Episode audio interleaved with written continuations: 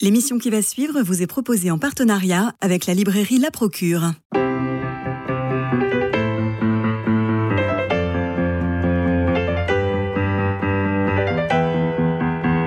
Culture Club, une émission de Radio Notre-Dame en codiffusion avec RCF. Christophe Maury.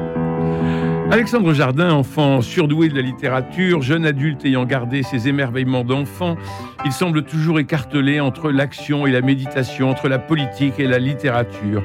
Alexandre Jardin, vous avez soufflé des mouvements, bousculé le mouvement associatif, allé jusqu'à annoncer votre candidature à la présidentielle de 2017. Vous êtes un geyser d'initiatives, comme vous le dites de votre frère Emmanuel, votre demi-frère précisément, parce que vous avez le même père, euh, mais pas la même mère, heureusement pour vous. Ça a été ma chance. Alors, y aurait-il dans la famille Jardin euh, une fatalité tragique comme dans Les Atrides? Euh, Vous aviez déjà écrit le roman des Jardins chez Grasset en, en, 2005. Et vous revenez sur des épisodes douloureux vécus en famille. La mort tragique de votre frère Emmanuel le 11 octobre 1993, il y a tout juste 30 ans. Vous avez mis 30 ans, vous m'avez écrit mon, mon livre impossible. Vous avez mis 30 ans à écrire ce livre impossible. C'était le moment? Comment ça s'est déclenché? Euh, presque tout le monde est mort dans ma famille l'année dernière. Euh, sur à peu près un an, j'ai perdu ma mère, mon beau-père euh, et, et, ma sœur. Ouais. Et donc tout à coup, il y a eu un, un, énorme vide. Tout à coup, il y a des maisons qui partent, il y a des... Oui. Et, et des meubles qu'on ne reverra jamais plus. Et le plus oublié d'entre nous devait revenir. Et je dis bien le plus oublié parce que un suicidé, un jeune suicidé dans une famille, euh, c'est un être euh, qu'on ne sait pas penser.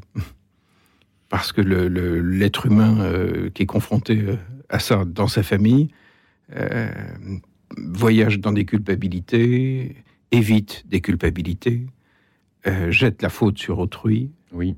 en fait, il ne sait pas le penser. Mais la culpabilité de celui qui reste après un suicide est immense. C'est en cela que le suicide est satanique, c'est-à-dire qu'il accuse. Il accuse les vivants d'être restés, de ne pas avoir fait attention au malheur du défunt, de ne pas avoir entendu son désespoir. Et vous écrivez, la vérité est qu'à l'instant où son doigt actionne la gâchette à Combe, je deviens coupable. Mais c'est vrai. Le malheur, c'est que c'est vrai. Et c'est là où le suicide euh, est terrible. C'est-à-dire qu'il laisse cette culpabilité oui, mais aux vivants. En l'occurrence, elle est fondée. Et, et je, je, dis ça parce qu'on vit dans une époque où, où, naturellement, on a tendance à s'exonérer de nos responsabilités. Or, il y a des actes que l'on fait et d'autres qu'on ne fait pas. Et je n'ai pas, à 27 ans, mmh. je n'ai pas fait ce que j'aurais dû faire, c'est ce que j'écris dans mon livre. Mmh. Euh, après une, une, une, tentative de suicide de, de mon frère, de pendaison, je vais le récupérer dans un hôpital psychiatrique à Paris. Oui. Et je tombe sur des dingues, les psys, oui. qui me disent en gros, il peut rentrer chez lui, il y a eu un coup de chaud. Et je dis, il n'y a pas un coup de chaud, il a vraiment voulu mourir. Et on me dit, prenez soin de lui, allez, euh, allez consulter quelqu'un. Et, et, je sais bien qu'ils ont tort. Animalement, on le sait quand on aime quelqu'un. Et vous le savez à ce moment-là Je sais bien qu'il qu'il faut le protéger. Je ne sais pas si ça peut suffire. Je, personne, euh, personne ne peut répondre. Mais je sais que sur le moment, il est, il est dans un extrême danger. Et, et, je ne prends pas la décision de faire une démarche légale pour demander sa protection. Et, et, et j'ai la lâcheté, la vraie lâcheté à l'époque, de, de, de, de, refuser le rôle du frère qui a du succès, qui, qui demanderait l'enfermement de celui qui n'en a pas. Claudel. Oui. Euh, Emmanuel Jardin était un poète, il écrivait les mots, il les respirait, il jonglait avec. Il était le fils de Pascal Jardin, votre père, donc mort d'un cancer à l'âge de 46 ans, génial auteur de Madame est sortie. J'adore cette pièce. Euh, et sa mère était une femme odieuse qui le rabrouait, qui l'humiliait en société, qui lui rappelait sans arrêt qu'il était très laid, vous imaginez, et euh, il en avait tiré un complexe de son nez. Qui, qui va aller très très loin, puisqu'avant de mourir, il veut se faire refaire le nez. Oui. Le nez accusé dans son enfance, alors qu'il était magnifique, c'était un, très, très, un jeune homme très beau. Euh, il va vouloir se faire refaire le nez pour avoir le mien. Mais Alexandre Jardin, s'il faut trouver un coupable, il faut plutôt regarder du côté de la mère. Je- Parce que dès la toute petite enfance, ce pauvre garçon Oui, mais, en prend plein le nez, justement. mais d'abord, je pense, maintenant que je suis un peu plus vieux, je pense que, je pense que ça n'a pas de sens d'accuser qui que ce soit. Non, surtout pas. Euh, parce Sinon, on rentre dans la logique Oui, satanique. hein. voilà, voilà. Et, et- et je pense, même si dans mon livre, je montre des scènes euh, Oui. terrifiantes, dans la réalité, cette femme, comme tous, tous sur Terre, nous faisons de notre mieux. Mhm. Alors le mieux est parfois terrible, parfois satanique, Mhm. mais les êtres humains font de leur mieux. Vous pensez ça? Je pense. euh, aujourd'hui, oui. Alors, votre Et- et- mère. et- non, non, mais ça ne veut pas dire que c'est euh, Oui. le mieux est bien. Oui, oui, bien sûr. Mais, mais on n'est jamais dans l'histoire de l'autre. Oui. On n'est jamais dans l'enfance de l'autre. Donc, je, je- je ne connais pas l'enfance de cette femme. Mm. Euh, donc, euh, en revanche, on peut parler de soi et de ce qu'on a fait ou pas fait. Et, et- et- et- et trouver le juste niveau pour écrire euh, le livre Frère, c'était justement dépasser ces accusations tout en montrant les choses. Mm. Dépasser. euh, Sans aucune accusation. non, le livre n'est accusatoire de rien. Le, le- le- Et votre livre est formidable, justement, d'humanité. Et, et on va en parler tout à l'heure quand on parlera des sauveurs, parce qu'il y en a. Euh, en revanche, alors, la- votre mère, vous, Alexandre Jardin, votre mère était douce, compatissante, maternelle. Euh, et puis, très vite, Emmanuel est envoyé en pension. Lui, c'est C'est le vilain petit canard, finalement. c'est l'enfant qui n'est pas investi. Ouais. Et quand vous êtes, vous, un enfant investi, et que vous êtes le frère, et que vous l'aimez, votre frère, Ouais. vous savez bien que c'est de l'injustice suprême. C'est-à-dire que vous savez que vous êtes du bon côté, et que lui n'y est pas. Ce que vous avez senti dès votre enfance. Et parce que il, il le criait, son malheur. Ouais. Il le criait. quoi. Il, euh, il voulait que je vienne avec lui en pension, il voulait plus être seul, euh, il voulait que je vienne tout le temps. et, enfin, euh, le- euh, il le criait, quoi. Vous avez cette phrase formidable. Ce n'est pas parce que l'on comprend que dalle à une âme que l'on doit s'interdire de l'aimer. C'est vrai que je le comprends pas, mon frère. Ouais. Mais je l'aime. Ben oui. Et- et- mais, mais là encore, c'est très long dans une vie d'arriver à le dire et à le ressentir, ça. Parce que pe- pendant des années, je, je pensais qu'il fallait que je comprenne les gens pour que Oui, oui, j'adhère, au fond. Euh. Non, j'adhère pas, mon frère. J'adhère pas, mais je l'aime. Alors Emmanuel aimait les femmes et avec insolence, une insolence invraisemblable, il va euh, coucher avec la dernière maîtresse de son père, de votre père, qui avait euh, 17 ans, qui était de 17 ans son aîné, une femme de 35 ans. Vous vous êtes apeuré, euh, vous trouvez que la situation est un poison, vous dites on ne joue pas comme ça avec les amours de mort, euh, et encore moins de ceux de notre père. Et vous, vous sentez ce signe très fort qui augure de grands malheurs. Et vous écrivez, né de cinglés, nous, cro- nous, nous venons du sang des héros, celui des dieux voués à trottiner sous les étendards de la gloire. Donc on a cette espèce de, de, euh, d'effritement humain sous les étendards de la gloire, parce que euh, Parce que c'est des gens flamboyants, tout parce ça. que ce sont des gens flamboyants Mais- et, et magnifiques, euh, mais euh, j'ai vous- 15 ans à l'époque. Et, et vous sentez que, que- qu'il fait une énorme connerie. Je suis pas vieux, j'ai 15 ans. euh, Ouais. À ce moment-là, lui en a 18. Et je sens qu'il a pris un ticket pour un voyage sans retour. Je sais bien qu'on ne peut pas coucher avec la femme de son père. Mhm. Oui, je, ne sais pas pourquoi. J'ai 15 ans. Je, parlais des atrides dans Oui, l'introduction. voilà. Mais je sais qu'il joue avec la mort. Mhm. Et, et qu'il va jamais en revenir. Mhm. Et je lui dis, barre-toi. Sauve-toi. Mhm. Mais au vrai sens du terme. Oui, oui. Sauve-toi. Quitte cet appartement. Euh, et, et- et- et très naïvement, je pensais qu'il allait m'expliquer qu'il vivait une grande histoire d'amour. Et, c'est probablement d'ailleurs ce qu'il devait raconter euh, à l'extérieur. Mais comme on avait des rapports assez particuliers, il me répond sa vérité sur le moment. Et il me dit non, c'est pas dangereux. C'est très dangereux. C'est pour ça que c'est bon. Mhm. Et, et- et là, je panique.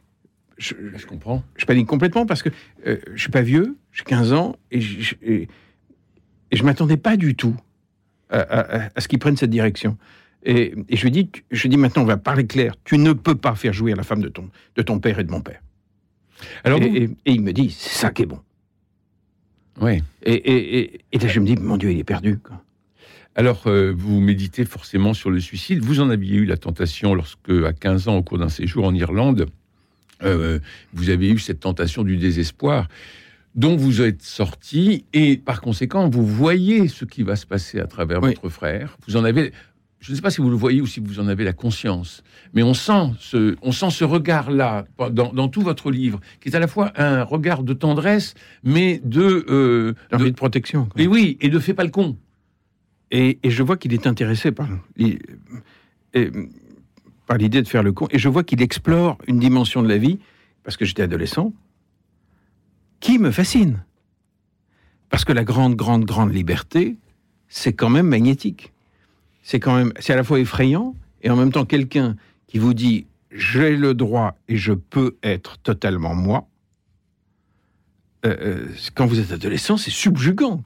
c'est- Donc évidemment qu'il me subjugue. Il me panique, il me fait très peur. Et, et- et en même temps, je l'adore. Et comme en plus, il emballe tout ça dans une drôlerie, une gentillesse extrême, Mais oui. Il est extrêmement séduisant. ah, c'est l'homme le plus charmant du monde. Oui. Euh, les- les- Mais en même temps, il va toujours trop loin. Il est intéressé par le trop loin. Oui. Et, Mais avec douceur. Et par moments, je me pose la question est-ce qu'il est fou? Hum, hum, hum. Euh, les- et je sais bien que le mot ne va pas épuiser sa réalité. Il n'est pas fou. Il est par moments fou de douleur d'exister. Ouais, ouais. Ça, il, va devenir fou, fou de, de douleur. Donc, ça, euh, par moments, il, a un rapport altéré avec la réalité. À un moment, il pense que, que je l'ai empêché de, de faire du cinéma. Mm. Et, euh, et, euh, et on a un- une engueulade assez claire. Et je lui dis, mais le problème d'abord, c'est délirant, ce que tu me dis. Et, deux, c'est doublement délirant. Que tu- ça veut dire que tu n'as pas de contact avec la réalité professionnelle. Mhm, Je n'ai pas le pouvoir d'empêcher Gaumont ou je sais pas qui Mm. de produire un film, ça n'a pas de sens. bien sûr. Euh, euh, mais au vrai sens du terme, ça n'a pas de sens. Le- le- euh, Mais il aurait pu s'engueuler avec Frédéric là-dessus. Votre Euh, deuxième frère. oui, mais- qui est, lui est cinéaste. Oui, mais il, il est encore enfant. Ah oui. Il, il est plus jeune que nous. Euh, Alors, est-ce vrai? Il y a une histoire folle. Euh, est-ce une invention de romancier ou est-ce la réalité? L'histoire du cadavre de Joubert. c'est faux. Et je vais vous dire pourquoi le chapitre existe. Mais c'est magnifique. Je vais vous dire pourquoi Alors- il existe le chapitre. Je, je- Oui, racontez-le. Mais, Mais mais il faut en parler juste pour, pour les auditeurs parce que euh, Joubert. c'est le seul chapitre qui est qui, euh, que j'offre à Emmanuel parce, Oui. que, parce que ça nous a fait rire. Ah, c'est tellement drôle. Et, et donc, et je me suis dit, je vais l'offrir à Emmanuel. c'est Joubert qui était, comme- chacun sait, le grand ami de Chateaubriand, et vous rencontrez un type qui déterre les morts et vous- qui va déterrer le squelette de Joubert et que vous allez faire enterrer euh, dans le caveau d'Emmanuel pour qu'il soit avec Joubert. J'ai trouvé ça, j'ai trouvé Mais ça c'est un être- incroyable. C'est un être totalement farfelu. Oui, Euh, euh, complètement farfelu quand, quand il décide de faire une fête pour papa et qu'il récupère le carnet. En fait, on, on s'en est servi deux fois du carnet. J'ai mis qu'une fois dans le livre. Mais il récupère le répertoire de votre père, dans lequel il y a les numéros de téléphone de Valéry Giscard d'Estaing, de François Mitterrand, de toutes les stars, euh, enfin de tous les oui, grands papa politiques, était un grand scénariste euh, Oui. de l'époque. et de, tout- et de toutes les stars euh, Il du organise une cinéma. fête. Et il organise. il les appelle. Je me souviens. De, de- de- il, es- il expliquait à Mitterrand qu'il fallait qu'il vienne déguisé en marsupilami. et, et Mitterrand n'avait pas la moindre idée de ce que c'était qu'un marsupilami. Donc il se renseigne et il vient quand même. Non, non, non, n'ayez pas venu en mais, mais mon frère lui expliquait. Il disait oui, en fait, c'est jaune. Vous, vous allez venir jaune avec des taches noires. Et vous aurez une grande queue. Il faudra que vous qu'on vous entende pousser des cris ou bas ou bas. Et donc, et donc Emmanuel était complètement fou, quoi. C'est-à-dire, euh, donc, quand, quand euh, il va se mettre un- euh, le fusil dans la bouche, Oui. Je le vois et en même temps je le vois pas venir. Mais oui. Parce que c'est un être très, qui a une fantaisie, Mm. une drôlerie, Et Une- lumière, une lumière. bien sûr. Et, et puis c'est aussi un mystique. Alors, c'est un mystique, il va au bec et loin. Oui, beaucoup. Euh, il se demande même s'il va pas être moine. Un- un- Enfin, un- on se pose un- la question à un moment, à un moment, il, est en train de, de- il souffre trop dehors et euh, je vois bien qu'il qu'il ne respire vraiment qu'au bec et loin.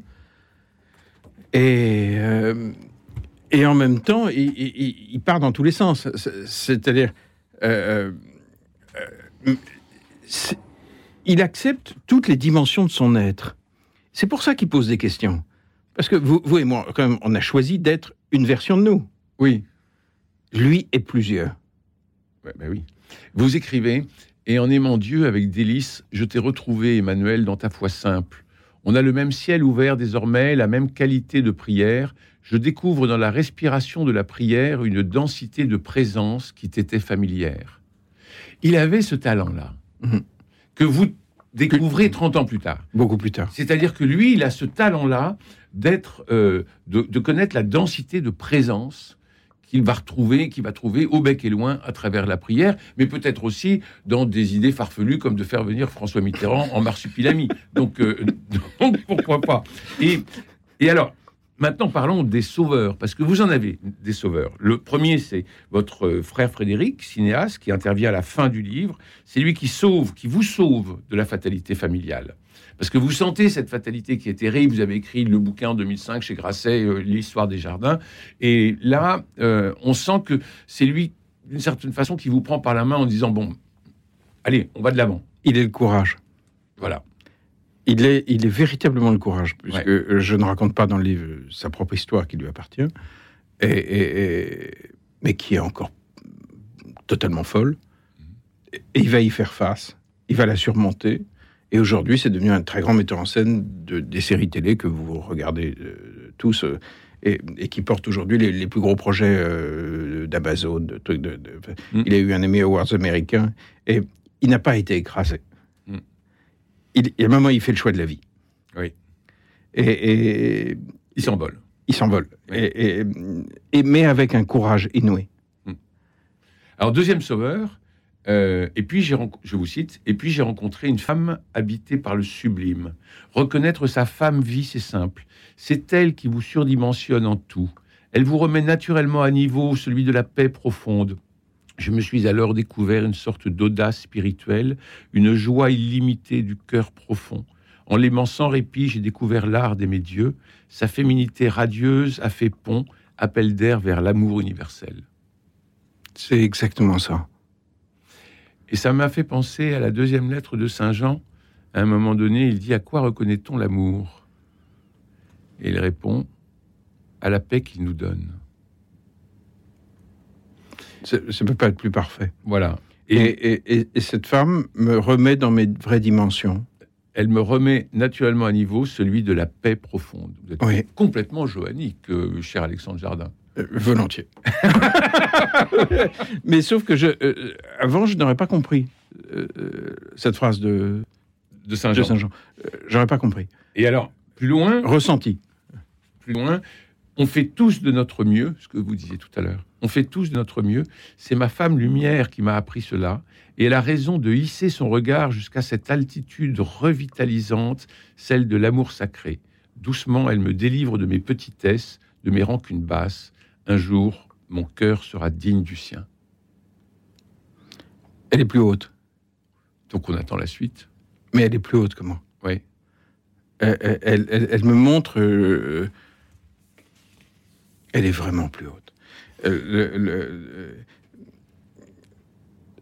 mais je, je ne découvre que maintenant euh, des dimensions de l'amour dont j'ignorais tout. Mhm. Euh, je ne savais pas, euh, je veux dire une banalité, mais je ne savais pas que c'était si grand. Et c'est ça qui vous a permis d'écrire ce livre, frère, aujourd'hui. Je, je crois que le- le- le- quand on est à un moment habité par l'amour, Oui. on, a- on est dans un rapport juste. Mhm. Et le rapport juste est rarement un jugement. Évidemment. Parce que le jugement est pauvre. Il est- restrictif. Ben oui, il est restrictif. Ah oui. Le- le- il empêche de penser. Euh, euh, et c'est une femme qui n'est pas dans, ce, ces rétrécissements.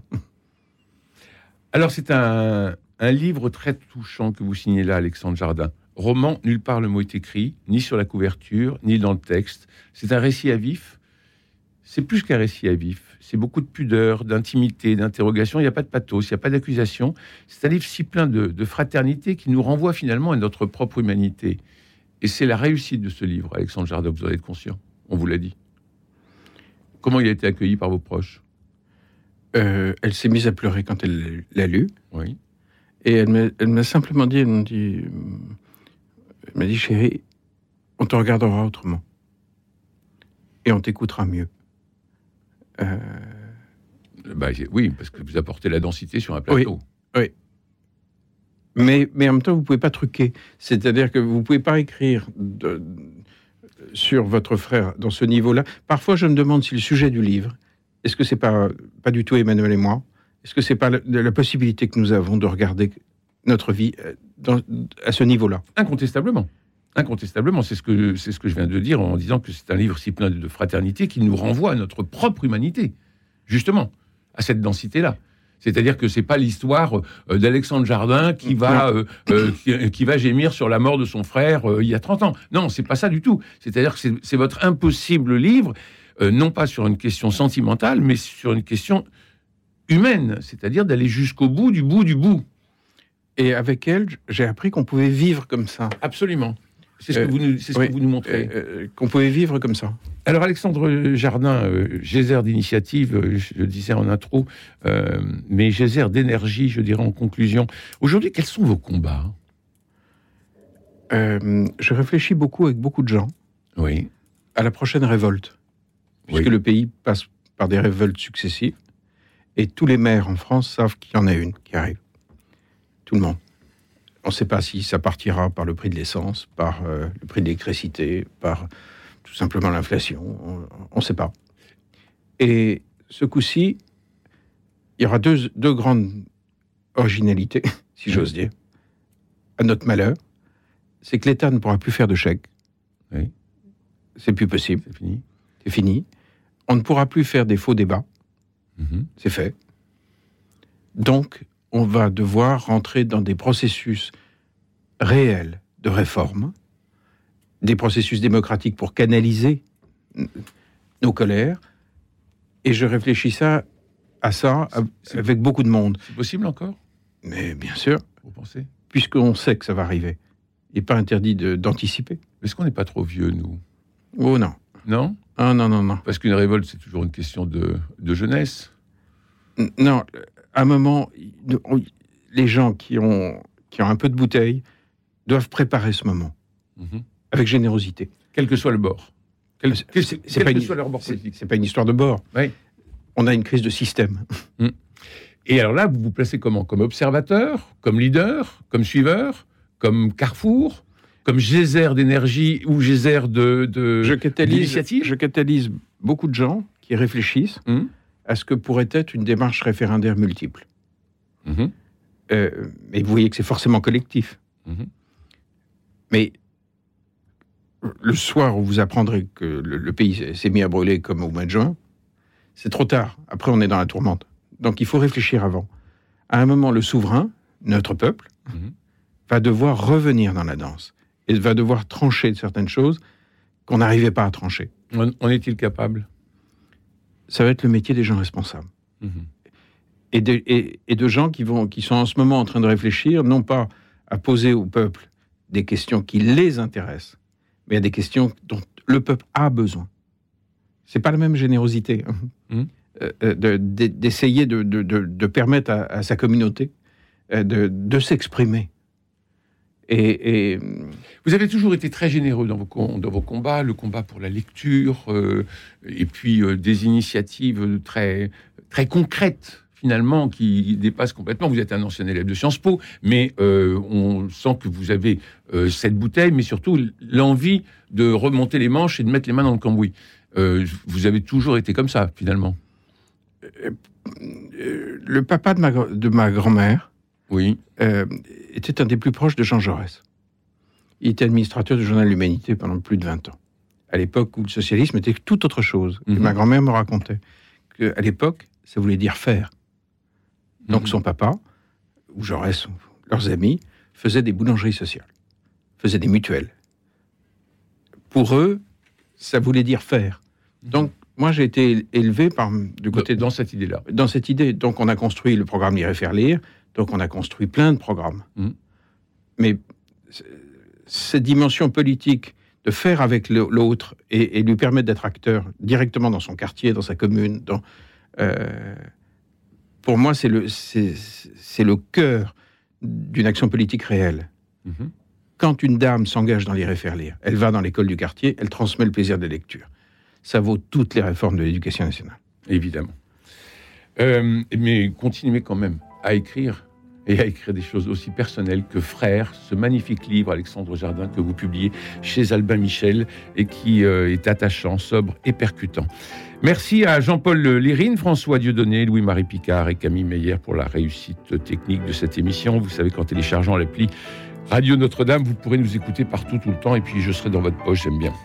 Demain, c'est mercredi, nous irons au cinéma voir Dogman, De chance et le procès Goldman. Besson, Woody Allen seront à l'honneur, on en parlera demain. D'ici là, portez-vous bien, euh, prenez soin de vous et des autres, et je vous embrasse.